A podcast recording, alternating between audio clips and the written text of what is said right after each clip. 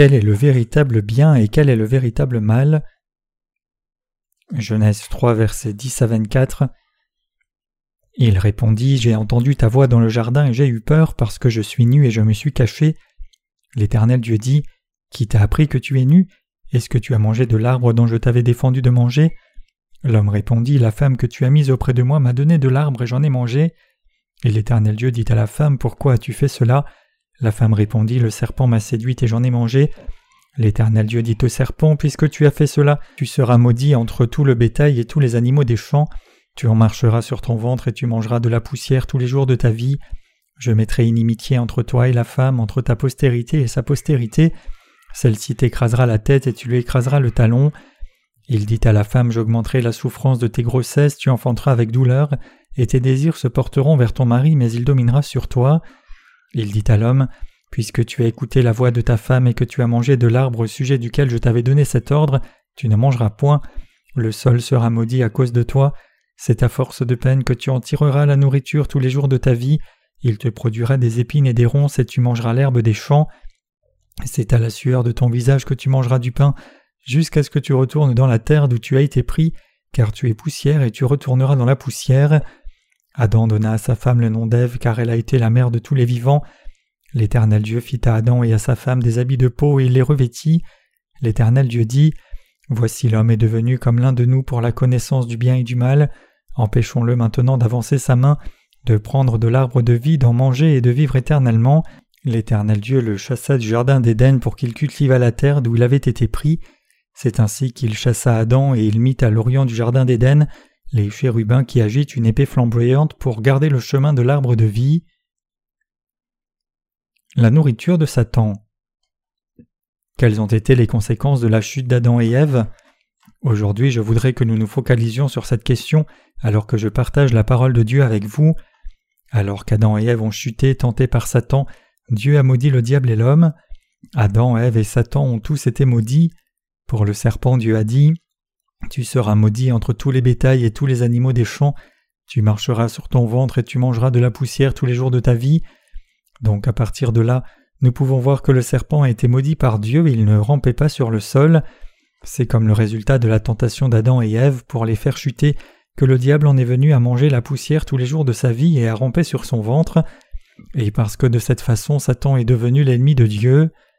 Satan était à l'origine un ange dont l'orgueil l'a conduit à la chute, mais maintenant il a été maudit encore plus parce qu'il a tenté l'homme et l'a fait pécheur. Dieu a créé les êtres humains afin d'en faire son propre peuple, mais pour miner cela le diable les a tentés et a fait d'eux des pécheurs, les incitant à se lever contre Dieu. Par conséquent Dieu a interdit à Satan de recevoir les bénédictions du ciel, tout comme le diable a été maudit le faisant manger la poussière, il a fait maintenant que l'humanité vive selon les désirs de la chair. C'est ce que l'ange tombé du ciel fait aux gens, il les fait suivre les désirs de la chair et il les pousse dans leurs désirs charnels et se nourrit de leurs péchés. Satan œuvre dans les péchés commis par l'humanité et s'en délecte. Les serviteurs de Satan aussi incitent les gens à la luxure et se nourrissent de leurs péchés. Par exemple, les serviteurs de Satan prétendent que les gens peuvent être guéris de leur maladie ou devenir riches s'ils croient en Jésus. Satan suscite la convoitise charnelle dans le cœur des gens pour les faire pécher, et par ce moyen il atteint son objectif qui est la mort. Tout comme Dieu dit à Satan Serpent, parce que tu as tenté Adam et Ève et les as fait chuter, tu ramperas maintenant sur ton ventre et tu mangeras la poussière tous les jours de ta vie. Les serviteurs du diable sont maudits exactement comme Dieu l'a maudit. Est-ce que les serpents ne vivent réellement que de poussière? Ne se nourrissent-ils pas de grenouilles et autres? Pourtant Dieu avait clairement dit aux serpents de manger la poussière. Alors est-ce que cela signifie que la parole de Dieu soit fausse? Non, cela ne signifie pas que la parole de Dieu soit quelque peu erronée. Pour Satan qui a pris l'apparence du serpent et qui a effectivement défié Dieu, Dieu lui a dit de manger la poussière tous les jours de sa vie. Tu iras maintenant sur les gens charnels et tu te nourriras de leur luxure. C'est ce que Dieu a dit à Satan, et Satan en effet se nourrit de la luxure de l'humanité.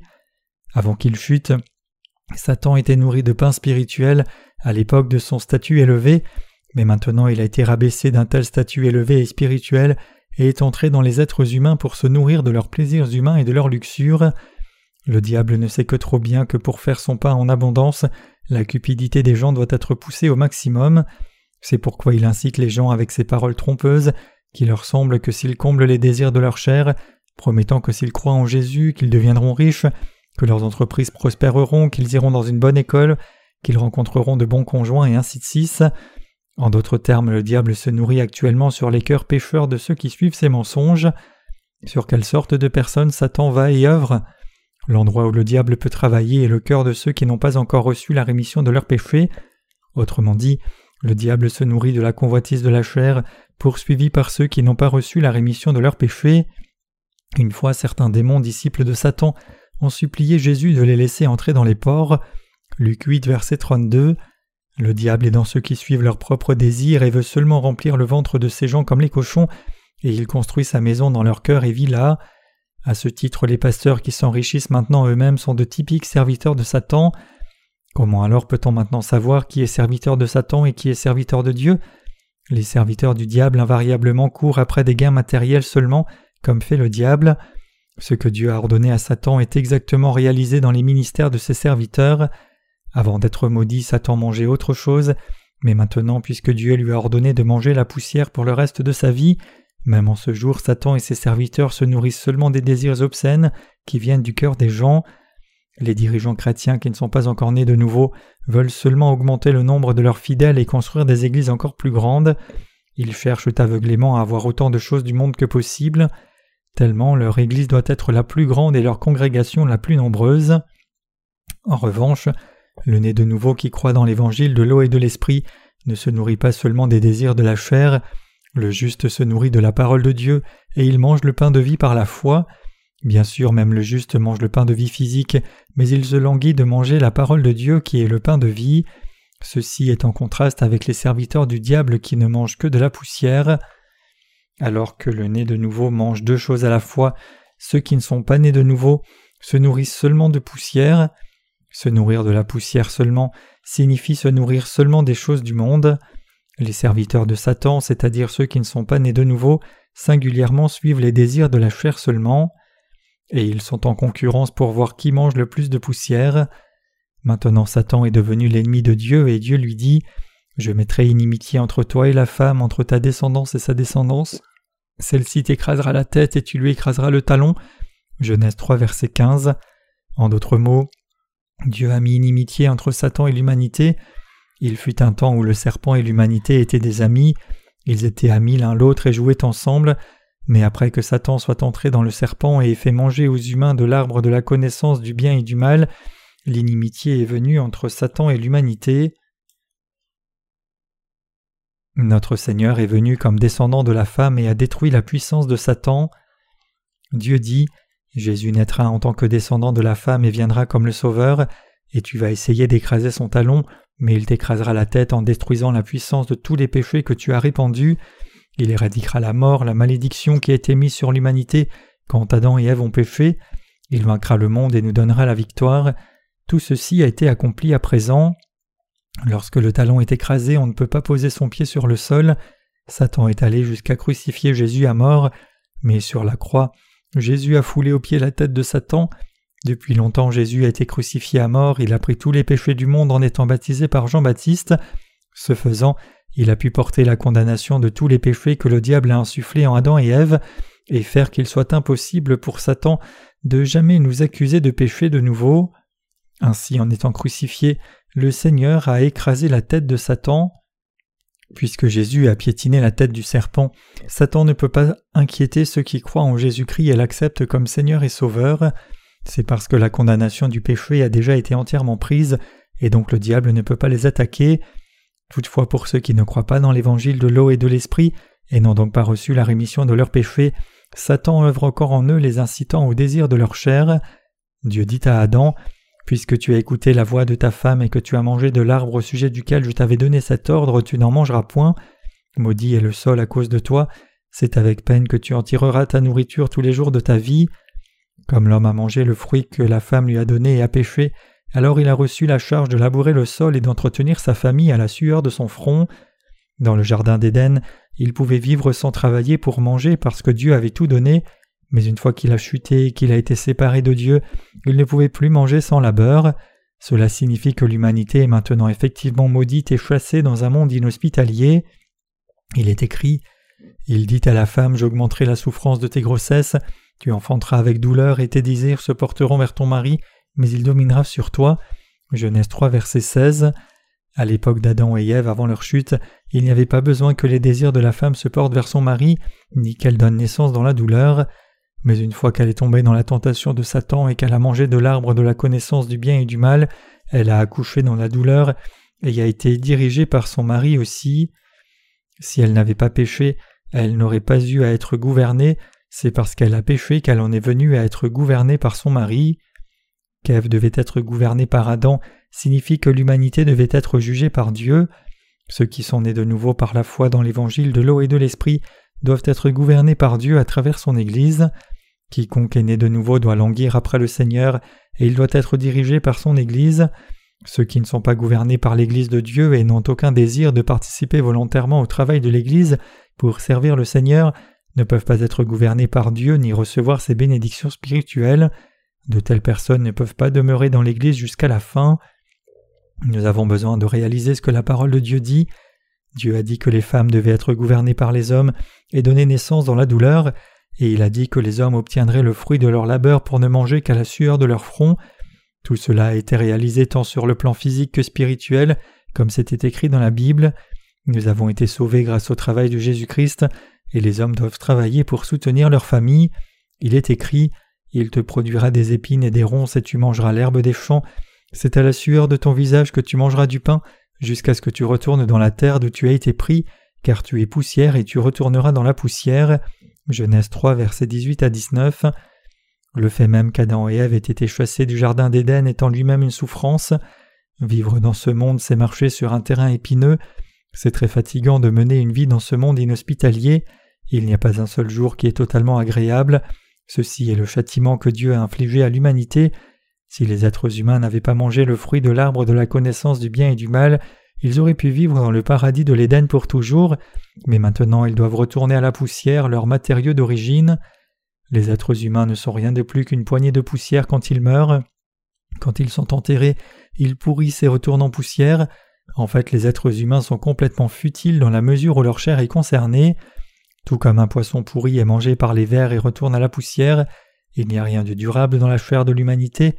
L'origine de la chair de l'humanité est à la nature et elle doit retourner à la nature sans laisser de traces. Il y a seulement des épines et des chardons dans ce monde. Dans le difficile chemin de la vie, les gens sont blessés par les épines et les chardons, mais doivent-ils réellement subir toutes ces plaies? Non, ce n'est pas nécessaire. S'ils reçoivent la rémission de leurs péchés par la foi dans l'évangile de l'eau et de l'esprit donné par Dieu, tous leurs problèmes seront résolus. Cependant, ceux qui ne reçoivent pas la rémission de leurs péchés doivent continuer à lutter contre les épines et les chardons tout au long de leur vie. Parce que de nombreuses personnes ne connaissent pas encore l'évangile de l'eau et de l'esprit, n'ont pas reçu la rémission de leurs péchés, et vivent selon les désirs de leur chair seulement, elles ne peuvent pas éviter de se heurter les unes les autres, se blessant et s'infligeant des souffrances les unes les autres. Le bonheur n'est pas là pour ceux qui ne sont pas nés de nouveau, peu importe la façon dont ils peuvent désespérément le rechercher. Ils éludent ici et là, essayant d'éviter les épines et les chardons, mais ils continuent à se piquer tout le temps et ils vivent se blessant et saignant continuellement. À moins que quelqu'un ne naisse de nouveau par la foi dans l'évangile de l'eau et de l'esprit, il doit vivre dans un tel monde jusqu'à la fin. Par conséquent, en plaçant votre foi dans l'évangile de l'eau et de l'esprit, vous devez échapper à la souffrance du monde rempli d'épines et de chardons. Il n'y a désormais plus aucun besoin de courir après un vain bonheur dans ce monde douloureux et épuisant. Par la foi dans l'évangile de l'eau et de l'esprit maintenant, nous devons recevoir le salut de la véritable rémission des péchés dans nos cœurs et vivre en appréciant le véritable bonheur donné par le Seigneur. Tous ceux qui maintenant ont été sauvés de leurs péchés par la foi dans l'évangile de l'eau et de l'esprit ont été vraiment libérés du pénible chemin de la vie rempli d'épines et de chardons. Il est écrit L'homme donna à sa femme le nom d'Ève, car elle a été la mère de tous les vivants. L'Éternel Dieu fit à Adam et à sa femme des habits de peau et il les revêtit. Genèse 3, versets 20 à 21. Certains prétendent qu'il y avait d'autres êtres humains en dehors d'Adam et Ève. Satan a propagé ce mensonge, et beaucoup de ceux qui ne sont pas nés de nouveau en sont venus à être d'accord avec cela.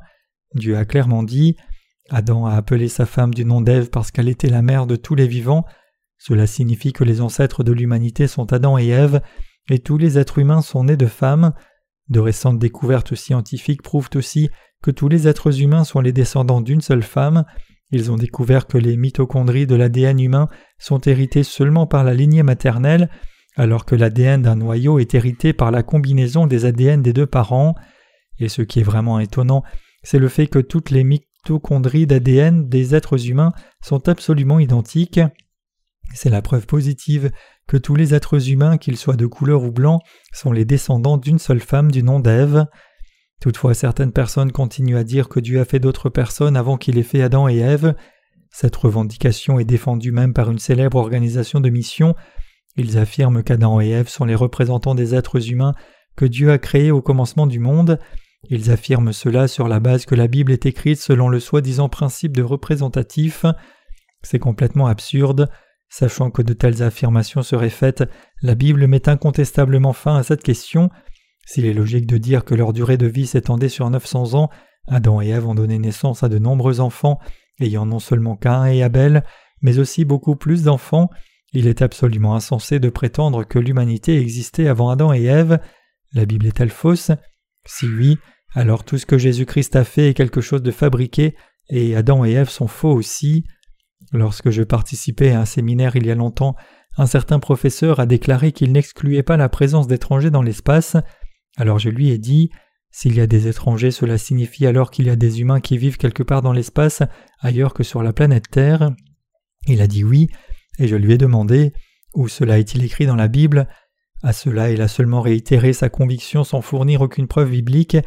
Alors je lui ai demandé encore une fois La Bible dit Car Dieu a tant aimé le monde qu'il a donné son Fils unique, alors quelle est la raison pour laquelle Jésus est né en particulier sur cette planète Terre? Le professeur est alors resté muet.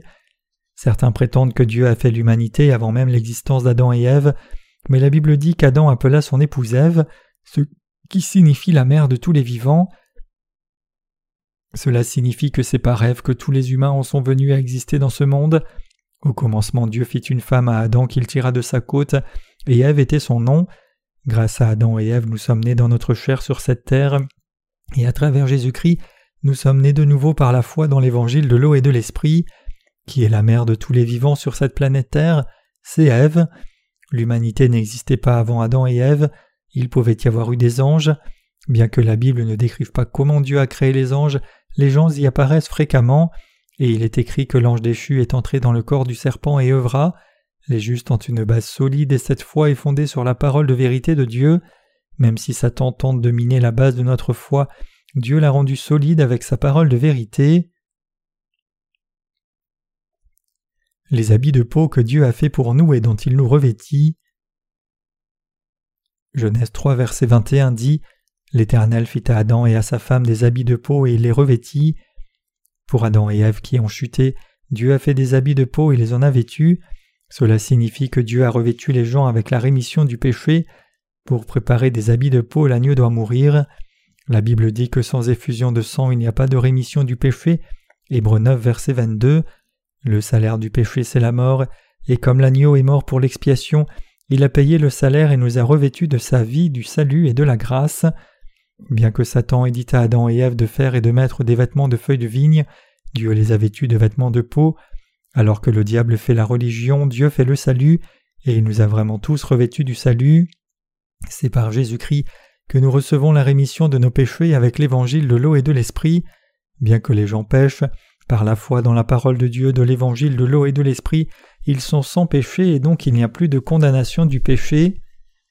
Comparer les vêtements faits de feuilles de vigne par l'homme avec les vêtements faits de peau par Dieu, les jupes faites de feuilles de vigne se déchirent facilement et quand elles sont exposées au soleil elles sèchent et se rompent. Qu'en est-il des vêtements de peau? Peu importe combien le soleil peut brûler, ils ne se déchirent pas. Il n'y a pas de vraie vie dans les religions de ce monde, mais seule l'hypocrisie de l'humanité abonde.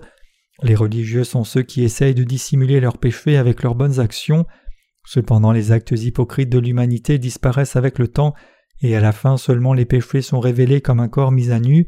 Voilà ce qu'est la vie de l'humanité religieuse. Avec l'évangile de l'eau et de l'esprit, Dieu nous a habillés avec les vêtements du salut pour la rémission de nos péchés. Il nous a vêtus avec des vêtements de peau spirituelle. Alors que nous ne pouvions être sauvés, Dieu nous a vêtus avec les vêtements du salut il a envoyé Jésus-Christ et lui a fait accomplir l'évangile de l'eau et de l'esprit. Pour ce faire, Dieu a rendu tous ceux qui croient dans l'évangile de l'eau et de l'esprit pour toujours sans péché. Mes chers croyants, y a-t-il du péché dans vos cœurs? Bien qu'Adam et Ève péché, une fois qu'ils ont mis les vêtements de peau faits par Dieu, ils n'ont plus été honteux. Comme cela, les descendants d'Adam et Ève peuvent recevoir la rémission de leurs péchés en croyant dans l'évangile de l'eau et de l'esprit accompli par Jésus-Christ. Genèse 3, versets 22 à 23 dit L'Éternel Dieu dit Voici l'homme est devenu comme l'un de nous pour la connaissance du bien et du mal. Empêchons-le maintenant d'avancer sa main, de prendre de l'arbre de vie, d'en manger et de vivre éternellement. L'Éternel Dieu le chassa du jardin d'Éden pour qu'il cultivât la terre d'où il avait été pris. Ici il est écrit Voici l'homme est devenu comme l'un de nous pour la connaissance du bien et du mal. Il a également été dit dans Genèse 3 verset 5 Mais Dieu sait que le jour où vous en mangerez, vos yeux s'ouvriront et vous serez comme lui, des dieux connaissant le bien et le mal. Que l'humanité soit parvenue à connaître le bien et le mal est une malédiction. Que l'homme en soit venu à avoir une norme du bien et du mal n'est pas mauvais en soi, mais la norme du bien et du mal est quelque chose qui est fixé par Dieu, et par conséquent il faut discerner le bien et le mal correctement. Aucun être humain ne peut définir le bien et le mal par lui-même, seul Dieu peut définir et juger du bien et du mal, mais Dieu dit ici qu'Adam et Ève, lorsqu'ils ont chuté, en sont venus à connaître le bien et le mal, car Dieu a dit L'homme est devenu comme l'un de nous pour la connaissance du bien et du mal. Dieu a la bonne connaissance du bien et du mal, non? Nous les humains aussi connaissons le bien et le mal, non? Mais la norme est différente. En d'autres termes, alors que la bonté de Dieu est la bonté absolue, la bonté de l'homme est égoïste, égocentrique. Nous devrions avoir l'absolue et parfaite norme de bonté fixée par Dieu, mais la bonté de l'humanité est simplement égoïste et donc elle est fallacieuse. Étant donné que c'est la bonté de l'humanité déchue, cela ne peut pas être autre chose que de l'hypocrisie. Pour faire la guerre, il doit d'abord être établi que c'est pour une juste cause, tout ceci parce que la guerre est toujours faite sous le prétexte de vaincre le mal. Cependant, dans le monde de l'humanité, la norme du bien et du mal est toute relative. De notre point de vue, le pays ennemi ne peut être rien de plus qu'une nation méchante, mais à cause de leur perspective, nous sommes leurs ennemis, et notre nation est une nation mauvaise. Quand nous regardons le conflit entre Israël et la Palestine, les deux parties peuvent venir avec plus qu'assez de justification pour se détruire l'une l'autre comme méchants ennemis. Comme cela, il nous est impossible de trouver la bonté absolue dans le monde de l'humanité. Ni l'une ni l'autre des nations ne peut prétendre être l'absolue norme de bonté. Le propre standard de vertu des êtres humains ne peut pas être une vérité absolue. Satan étant notre éternel ennemi, nous devons mener notre guerre spirituelle sans échouer. Le standard du bien doit être en premier établi en nous. Étant donné que les êtres humains sont imparfaits, si nous définissons la vertu de nous-mêmes, nous nous tiendrons contre Dieu. Seul Dieu peut discerner le bien et le mal, et lui seul peut fixer l'absolu standard de vertu. Dans le monde de Dieu, sa parole est la norme de toute justice et vertu. Cette parole de Dieu est l'absolue bonté de Dieu et l'immuable vérité qui défie le temps et l'âge. Il est mauvais pour vous d'établir la norme du bien et du mal selon vos propres critères, c'est parce que cette norme elle-même est relative. Il est erroné de prendre quelque chose de relatif comme la norme absolue. Par exemple, dans mon pays, lorsque les parents meurent, ils sont enterrés dans le sol, mais une certaine tribu dans une île de Papouasie-Nouvelle-Guinée considère comme un fait vertueux de manger la chair de ses propres parents morts, car il est impossible pour les membres de la tribu de laisser la chair de leurs parents ravagés par des asticots. Laquelle de ces deux pratiques alors est vertueuse? Chaque pratique est vertueuse pour ses praticiens, mais est-ce une vertu absolue? Est-il juste que les morts retournent à la poussière? Que ce soit les asticots ou les humains qui mangent les morts, est-ce une pratique plus mauvaise l'une que l'autre? Pour nous, fixer nos propres normes de vertu, c'est tomber dans notre propre fierté et être pris dans le piège du diable. Le même principe s'applique à notre vie de foi. Ce que nous pouvons croire juste à nos propres yeux n'est pas nécessairement juste aux yeux de Dieu. Certaines personnes disent Je ne suggère pas que l'évangile de l'eau et de l'esprit soit faux, tout ce que je dis, c'est que la foi dans le sang de Jésus à la croix seule ne doit pas être rejetée comme fausse. Vu comme cela, ils croient aussi en Jésus et donc ils pensent être vertueux pour donner leur reconnaissance comme les autres, mais ce qu'ils reconnaissent comme bien est vraiment mal devant Dieu. Pour nous, donner crédit à ceux qui ne croient pas en accord avec la parole de Dieu, c'est tolérer la méchanceté des incrédules en la parole de Dieu. Si nous approuvions les faux évangiles différents de l'évangile de l'eau et de l'esprit, ce serait mal devant Dieu. Nous devons connaître correctement quand nous croyons en lui, en ce qui concerne la nature humaine elle-même. Ni les adeptes des faux évangiles, ni nous ne sommes meilleurs ou pires, mais je dis seulement que Dieu seul est juge, vérité et standard du bien et du mal. En d'autres termes, Dieu est la seule mesure de vérité. Nous ne devons jamais essayer de vivre nos vies de foi en nous basant sur le propre standard humain. Dieu a empêché nos ancêtres qui n'ont pas cru dans sa parole de manger le fruit de l'arbre de vie. L'arbre de vie était au milieu du jardin d'Éden, comme dit Genèse 2, verset 9. L'Éternel Dieu fit pousser du sol les arbres de toute espèce, agréables à voir et bons à manger, et l'arbre de la vie au milieu du jardin et l'arbre de la connaissance du bien et du mal. Dieu avait prévu qu'Adam et Ève mangent de l'arbre de la vie et vivent éternellement. Au lieu de cela, Adam et Ève ont mangé de l'arbre de la connaissance du bien et du mal. Pourquoi?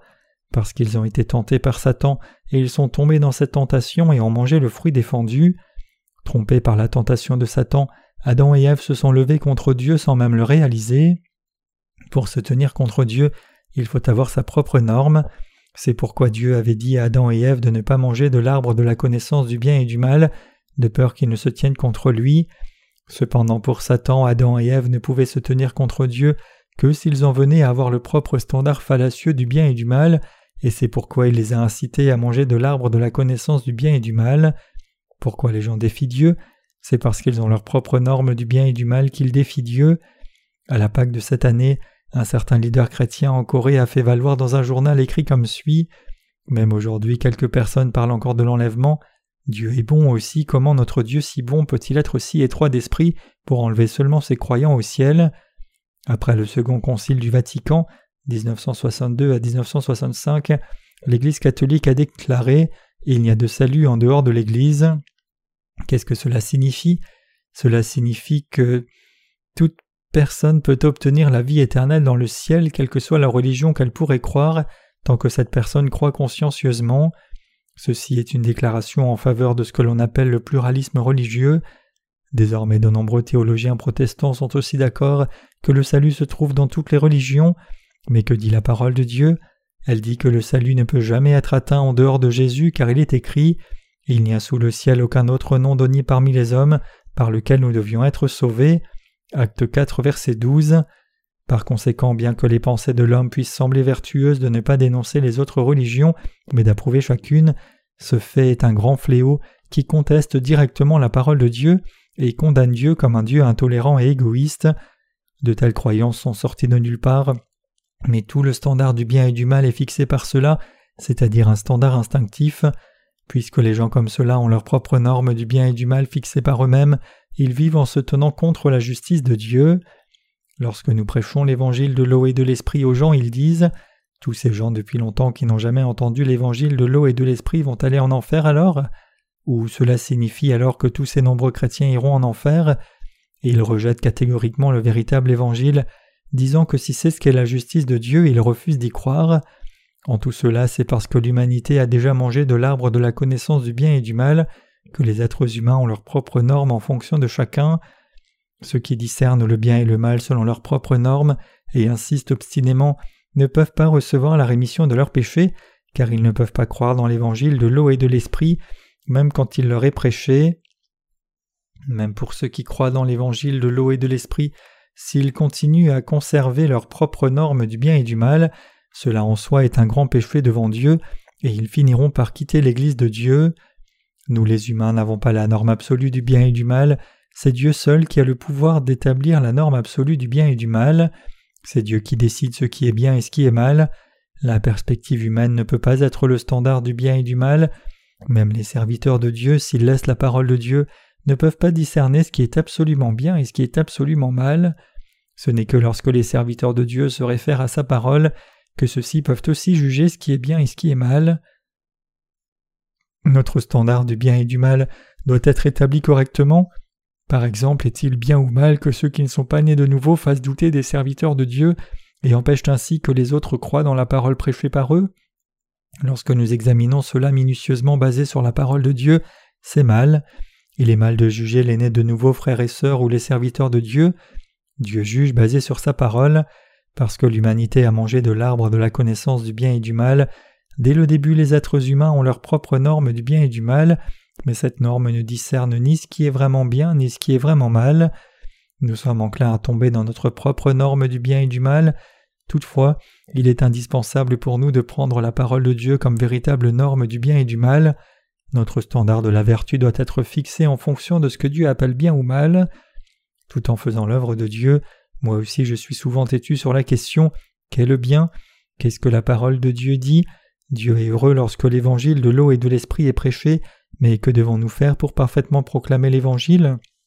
Serait-il préférable pour chacun de nous de prêcher l'évangile individuellement, ou ne serait-il pas préférable de le diffuser ensemble? Quel serait le mieux pour prêcher l'évangile? Et Dieu est aussi heureux de l'ordre, mais comment doit-on établir l'ordre dans l'Église? Comment doit-on servir le Seigneur?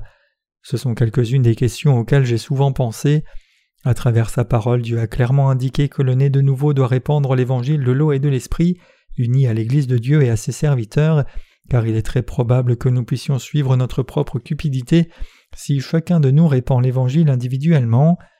Comme je suis le Seigneur, je me rends compte à quel point mes pensées ont souvent été fausses. En lisant la parole de Dieu, je réalise Oh, mes pensées sont en effet mauvaises et seule la parole de Dieu est bonne. Si vous mettez une paire de lunettes bleues, le monde sera bleu, mais si vous mettez une paire de lunettes rouges, le monde sera alors rouge. La même situation se présente différemment selon la façon dont vous la regardez. Rien n'est pareil. Cependant, lorsque vous mettez les lunettes de Dieu, le bien et le mal sont clairement discernés. Avez-vous compris ce que je veux dire? J'ai vu jour après jour, selon ma propre expérience, que ce qui peut sembler vertueux humainement est mal aux yeux de Dieu, et que ce qui peut être mal humainement est bien aux yeux de Dieu.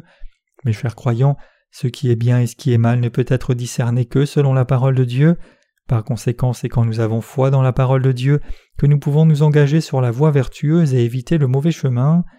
La philosophie, en fait, n'est rien de plus qu'un exercice intellectuel qui exprime ce qui est simple de façon très compliquée, un concept simple alors défini par les philosophes qu'ils transforment en concept métaphysique abstrait, obscur, compris par presque personne. En revanche, la Bible, qui est la parole de Dieu, est simple et claire. En d'autres termes, le bien et le mal sont clairement identifiés, vus par les yeux de Dieu, mais vus par les yeux des humains, tout semble différent en fonction de la couleur des lunettes. Lorsque vous regardez au travers de la parole de Dieu, ce qui est blanc est en effet vu blanc, et ce qui est noir est vu noir. C'est lorsque nous regardons avec la parole de Dieu que le bien et le mal sont clairement identifiés. Nous devons examiner tout avec les yeux de Dieu, et nous devons percevoir tout avec le cœur de Dieu, par notre foi en Dieu, en l'évangile de vérité de l'eau et de l'esprit, c'est alors seulement que nous pouvons discerner et voir clairement. Les gens sont trop étroits d'esprit, L'Église presbytérienne critique l'Église pentecôtiste, et en retour l'Église pentecôtiste critique l'Église presbytérienne, mais tout cela est dû au fait que chaque confession regarde à travers ses propres objectifs. Cependant, lorsque nous regardons à la parole de Dieu, toutes les pensées de l'humanité sont toujours fausses, et seul Dieu est le plus vertueux, et ce que Dieu appelle mal est en effet mal. Tout cela se discerne clairement. La norme de Dieu du bien et du mal est absolue et immuable. Toutes normes du bien et du mal qui sont différentes de la norme de Dieu viennent toutes des religions du monde. Dieu ne permet pas à quelqu'un qui a sa propre norme du bien et du mal d'entrer dans le royaume des cieux. Ce sont ceux qui abandonnent leur propre norme du bien et du mal et croient dans l'évangile de l'eau et de l'esprit en accord avec la parole de Dieu, à qui Dieu permet d'entrer dans son royaume, et il leur dit de manger de l'arbre de vie. À travers le passage des Écritures d'aujourd'hui, vous en êtes venu à réaliser à quel point vous êtes redevable à votre propre standard du bien et du mal. Dans nos vies trop souvent, nous avons vu de nos propres yeux cyniques ou jugé avec parti pris selon notre propre norme. Cependant Dieu dit Le juste vivra par la foi. Les nés de nouveaux justes qui croient dans l'évangile de l'eau et de l'esprit ont seulement mis de côté leurs propres normes et vivent leur foi dans le Seigneur. Il est écrit L'Éternel Dieu le chassa du jardin d'Éden pour qu'il cultivât la terre d'où il avait été pris. C'est ainsi qu'il chassa Adam, et il mit à l'orient du jardin d'Éden les chérubins qui agitent une épée flamboyante pour garder le chemin de l'arbre de vie. Genèse 3, versets 23 à 24. Il est dit ici que Dieu chassa Adam et Ève parce qu'ils en sont venus à avoir leurs propres normes du bien et du mal, et puis Dieu a placé des chérubins et une épée de feu qui tournoient pour garder le chemin de l'arbre de vie. Dieu a ouvert le chemin seulement à ceux qui n'ont pas un standard du bien et du mal différent du standard de Dieu, et qui obéissent à la parole de Dieu de sorte qu'ils seront les seuls à pouvoir manger de l'arbre de vie. Et avec l'épée de feu, Dieu condamne ceux qui ont leur propre standard du bien et du mal et qui essaient d'entrer. En d'autres termes, Dieu a établi que ceux qui ont leur propre standard du bien et du mal et non la parole de Dieu seraient jetés en enfer. Ainsi ceux qui ne mangent pas chacune et toute la parole de Dieu ne pourront jamais manger de l'arbre de vie, au contraire ils seront condamnés par Dieu. Quand nous disons lorsque nous prêchons l'Évangile que celui qui a du péché sera jeté en enfer, les gens nous disent Comment pouvez-vous dire une telle chose aussi méchante? Ils disent Dieu ne peut pas envoyer les gens en enfer à cause de leurs péchés car Dieu est amour. Je ne crois pas que le Dieu d'amour fera cela. Ils disent cela parce qu'ils ont péché et qu'ils ont vraiment peur de leur état de pécheur. Ceux qui ont péché mais ne croient pas dans l'évangile de l'eau et de l'esprit, en dépit du fait qu'il est entendu, sont ceux qui ont leurs propres normes du bien et du mal. Ils refusent obstinément d'accepter l'évangile de l'eau et de l'esprit. Au contraire, pour les justes qui proclament qu'ils n'ont pas de péché parce qu'ils croient dans l'évangile de l'eau et de l'esprit, ils disent Comment pouvez-vous ne plus avoir de péché puisque vous commettez encore des péchés? Aussi, ils font valoir que c'est naturel pour chacun d'avoir du péché et qu'il faut implorer Dieu de pardonner les péchés personnels tous les jours à travers des prières de repentance comme un acte vertueux. Cependant, que tous les pécheurs doivent être jetés en enfer est la juste loi de Dieu. Si quelqu'un a péché, il sera inévitablement jeté en enfer, ayant fait une épée de feu, Dieu le jugera, il le condamnera avec l'épée de feu. Lorsque nous prêchons l'évangile de l'eau et de l'esprit, nous disons aux gens Si vous avez du péché, vous irez en enfer, et c'est effectivement ce que Dieu dit.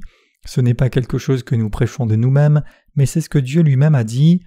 Cependant, en dépit de cela, la plupart des chrétiens disent que ce n'est pas grave s'ils ont du péché dans leur cœur aussi longtemps qu'ils croient en Jésus, et ils prétendent que parce qu'ils croient en Jésus, ils peuvent toujours aller au royaume des cieux même s'ils ont péché. Ils sont très agités contre nous et choqués par le fait que nous leur avons dit Vous êtes pécheurs et si vous avez des péchés, vous irez en enfer. Ensuite, nous leur demandons Comment quelqu'un qui croit en Jésus dit qu'il a du péché dans son cœur? Quand Jésus a été baptisé, il a accepté tous les péchés du monde et il a payé le salaire de tous ses péchés. Il est allé à la croix et il est mort. Alors comment pouvez-vous dire qu'il y a du péché dans vos cœurs alors même que vous clamez croire en Jésus? Toute personne qui a une norme du bien et du mal distincte de celle de Dieu ne peut jamais manger de l'arbre de vie. Qui alors peut manger de cet arbre Seuls ceux sans leur propre standard du bien et du mal peuvent manger de l'arbre de vie. Ceux qui renient leurs pensées, ceux qui reconnaissent Dieu, et ceux qui ont reçu la rémission de leurs péchés par la foi dans l'évangile de l'eau et de l'esprit, ce sont ces personnes qui peuvent prendre et manger le fruit de l'arbre de vie. C'est parce que vous aussi avez rejeté votre propre norme du bien et du mal que vous pouvez entendre et accepter la parole de Dieu avec un Amen, et c'est ainsi que vous avez reçu la vie. Ceux qui ont mis de côté leurs propres normes et ont renié leurs propres pensées croient dans toute la parole de Dieu, peu importe ce qu'elle dit, ils sont capables de croire comme cela. Pour autant que les péchés du monde sont concernés, Jésus les a tous pris de la création du ciel et de la terre jusqu'à la fin du monde, et donc où est le péché? Mes fautes passées ont toutes disparu, tout comme Jésus a pris aussi mes péchés futurs. Quand les péchés du monde sont mis ensemble, ils sont seulement un seul à la vue de Dieu. Ce qui est important n'est pas comment nous voyons tout maintenant, mais comment Dieu voit cela, et que c'est le jugement de Dieu qui est le plus juste. Ceux qui ne croient pas dans l'évangile de l'eau et de l'esprit ne regardent pas la parole de Dieu de son point de vue, mais avec leurs propres yeux. Nous devons choisir d'accepter le même standard du bien et du mal que Dieu a.